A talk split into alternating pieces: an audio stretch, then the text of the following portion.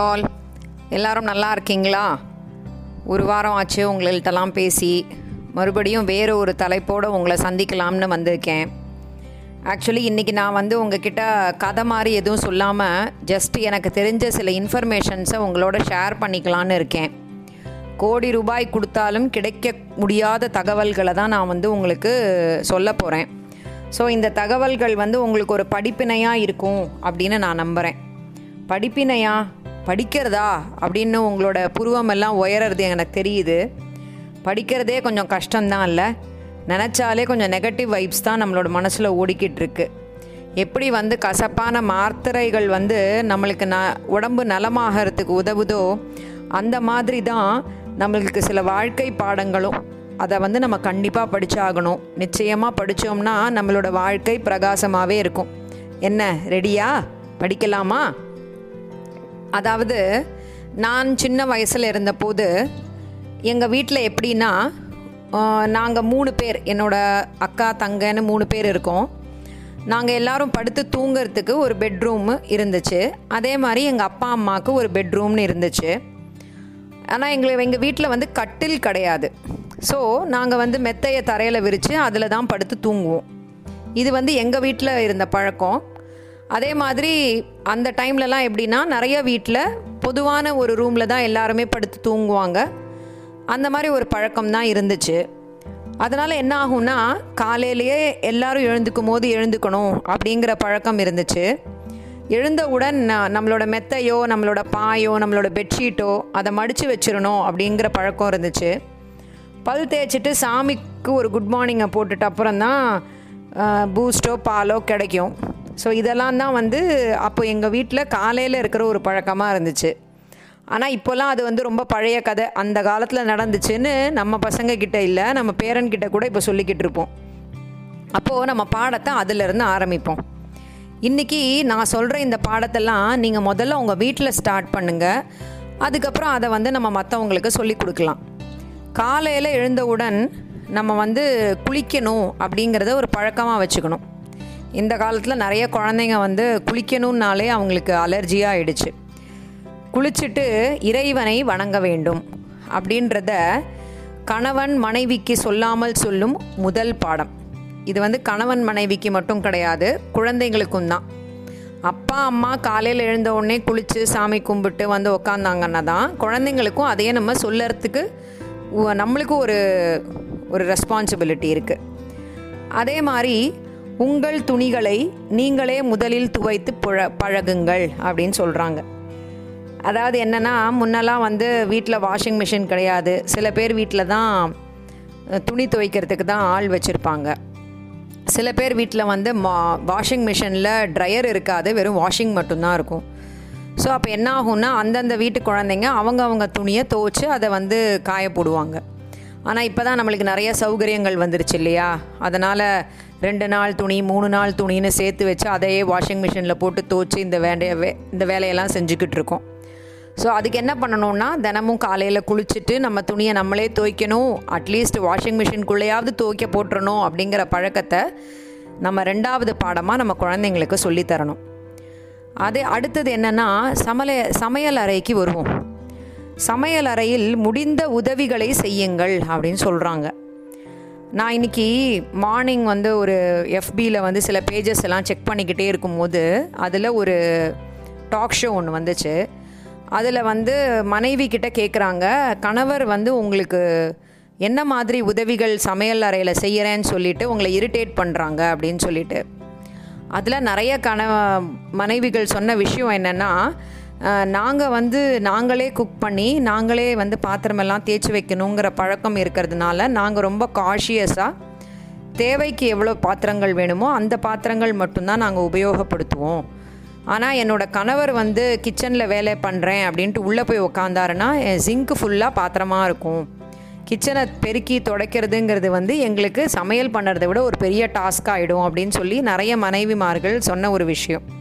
ஆனால் நான் சொன்ன உதவி எப்படின்னா நம்ம வீடு நம்ம தான் செய்யணும் அப்படிங்கிற ஒரு பழக்கத்தோடு நம்ம அந்த உதவிகளை செஞ்சோம்னா கூட்டு குடும்பமாக இருக்கிறதுக்கு ஒரு நல்ல முயற்சியாக இது இருக்கும். கூட்டு குடும்பம்னா என்னன்னு இந்த காலத்து பசங்களுக்கு தெரியாது. அம்மா அப்பா கூட இருக்கிறதே கூட்டு குடும்பம்னு நினச்சிக்கிட்டு இருக்காங்க. சரி அந்த அம்மா அப்பாவுக்கு நம்ம உதவி செய்வோமே. அம்மா வந்து கிச்சனில் தனியாக உட்காந்து வேலை செய்யும் போது அம்மா செய்வாங்க? அப்படின்னு சொல்லிட்டு நம்ம மாடியில் உட்காந்து டிவி பார்த்துக்கிட்டோ இல்லாட்டி மொபைலில் நோண்டிக்கிட்டோ இல்லை கீழே சோஃபாவில் கமுந்தடிச்சு படுத்து படுத்துக்கிட்டோ இல்லாமல் அம்மாவுக்கு கொஞ்சம் ஹெல்ப் பண்ணி கொடுப்போமே. இதுதான் வந்து நான் சொல்லுற மூன்றாவது பாடம். அப்புறம் காலையில் எழுந்த உடனே நம்மளுக்கு காஃபி பூஸ்ட்டு டீ ஹார்லிக்ஸ் இந்த மாதிரி நிறைய விஷயங்கள் கொடுப்பாங்க.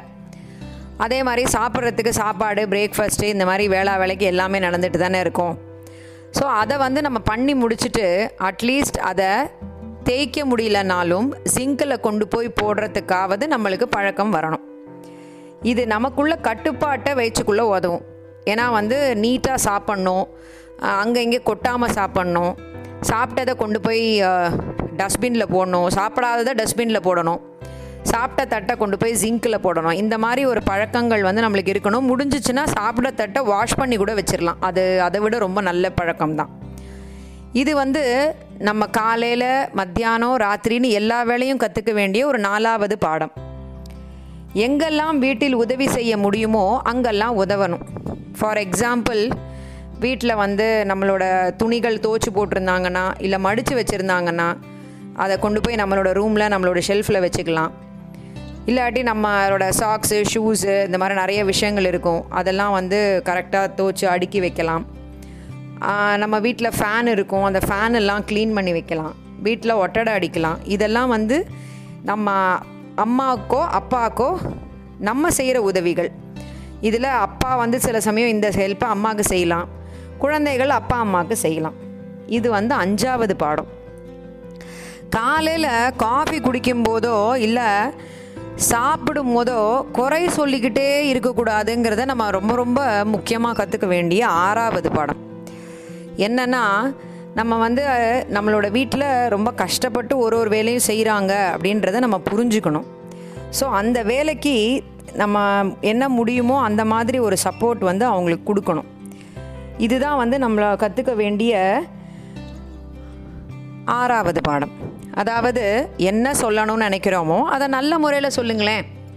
குறை தான் சொல்லணும்னு முடிவு பண்ணிட்டீங்கன்னா அதை கொஞ்சம் அவங்களுக்கு வளைக்காத மாதிரி சொல்லுங்கள் நல்லா இருக்குது நல்லா இல்லைங்கிறத எதுக்கு கோவமாக வெளிப்படுத்துறீங்க?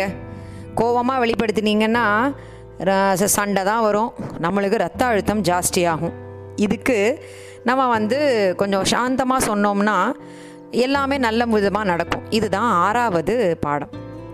சாப்பிடும் முன் வீட்டில் இருக்கும் பெரியவர்கள் சிறியவர்கள் சாப்பிட்டாங்களா? இல்லை சாப்பிட்றாங்களா? இல்லை எல்லாருமா சேர்ந்து சாப்பிடுவோமா? அப்படிங்கிற மாதிரி ஒரு பழக்கத்தை நம்ம ஏற்படுத்திக்கிட்டோம்னா அட்லீஸ்ட் அந்த நேரத்துலையாவது மொபைலு டிவி இந்த மாதிரி விஷயங்களை கொஞ்சம் தூரமாக வச்சுட்டு ஆள் ஆளுக்கு முகத்தை பார்த்து கொஞ்சம் சாப்பிடலாம். இது மாதிரி பண்ணி இந்த பழக்கம் இருந்துச்சுன்னா ஒரு ஷேரிங்காக ஷேரிங் அப்படிங்கிற விஷயம் வந்து ரொம்ப நல்லாவே நடக்கும். தனித்தனியாக ஒரு ஒரு ஆள் வந்து சாப்பிடும்போது என்ன ஆகும்னா யார் யாருக்கு எவ்வளோ எவ்வளோ அளவில் சாப்பாடுன்றதே தெரியாமல் ஒன்று கடைசியில் அம்மாவுக்கு காலியாகிடும் தட்டு. இல்லை எல்லாமே எக்ஸ்ட்ராவாக இருக்கும் அம்மா எக்ஸ்ட்ராவாக சாப்பிட்ற மாதிரி இருக்கும். இதுக்கு எல்லாருமே ஒன்றா சேர்ந்து உக்காந்து சாப்பிட்டோம்னா தேவையான அளவுக்கு எல்லாருமே சமமாக பிரித்து சாப்பிட்டுக்கலாம். இது ஏழாவது பாடம். முடிந்த வரை எந்த இடத்துக்கு போகிறோமோ அந்த இடத்துக்கு நடந்து செல்ல பழகணும். இது வந்து பணம் மிச்சம்படுத்துகிற கஞ்சத்தனமான விஷயம் கிடையாது. நமக்கு நடக்க கற்றுக்கொண்டோம்னா நம்ம இறக்கும் வரை நம்ம அது காலில் நிற்கலாம் அப்படின்னு சொல்லி ஒரு பெரியவர் சொல்லியிருக்காரு. அதாவது கிட்டக்க ஒரு கடைக்கு போகணுன்னாலும் நம்ம இப்போ வண்டி எடுத்துக்கிட்டு சுற்றிக்கிட்டு இருக்கோம். அதுவும் இந்த கொரோனா டைமில் நான் நிறைய குட்டி குட்டி பசங்களை பார்க்குறேன். அவங்க அப்பாவும் அம்மாவும் எப்படி தான் அந்த டூ வீலரை வந்து அந்த பசங்களுக்கு கொடுக்குறாங்களோ தெரியல. மத்தியானம் ஒரு லெவன் தேர்ட்டி ஆச்சுன்னா லெவன் தேர்ட்டிலேருந்து த்ரீ ஓ கிளாக் வரைக்கும் அவங்க ஒரு ஒரு ரோடாக அந்த வண்டியில் சுற்றி சுற்றி சுற்றி பார்த்துக்கிட்டு வராங்க. எதுக்கு இந்த மாதிரி ஒரு பழக்கம் அம்மா அப்பா கற்றுக் கொடுக்குறாங்கன்னு தெரியல.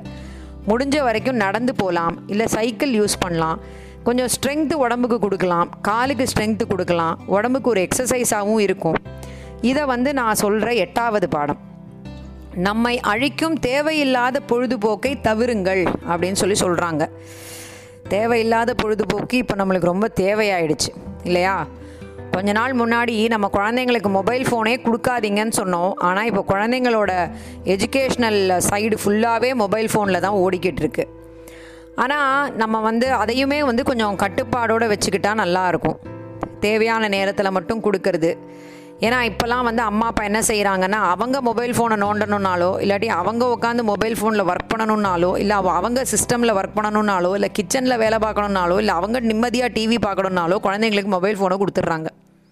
ஏன்னா அவங்க இவங்கள டிஸ்டர்ப் பண்ணாமல் இருப்பாங்க இல்லையா? ஆனால் அந்த மாதிரி இருந்தோம்னா நம்ம வந்து நம்மளோட குழந்தைங்கள நம்மக்கிட்டேருந்து ரொம்ப தூரமாக்கிக்கிட்டே இருக்கோம் அப்படின்னு அர்த்தம். இதுதான் நான் வந்து சொல்கிற ஒம்போதாவது பாடம். ஸோ இந்த பாடங்கள் எல்லாம் நான் எனக்காக கற்றுக்கொண்டது. முடிஞ்ச வரைக்கும் நான் இதை மேக்ஸிமம் எல்லாத்தையுமே ஃபாலோ பண்ணிக்கிட்டு இருக்கேன்.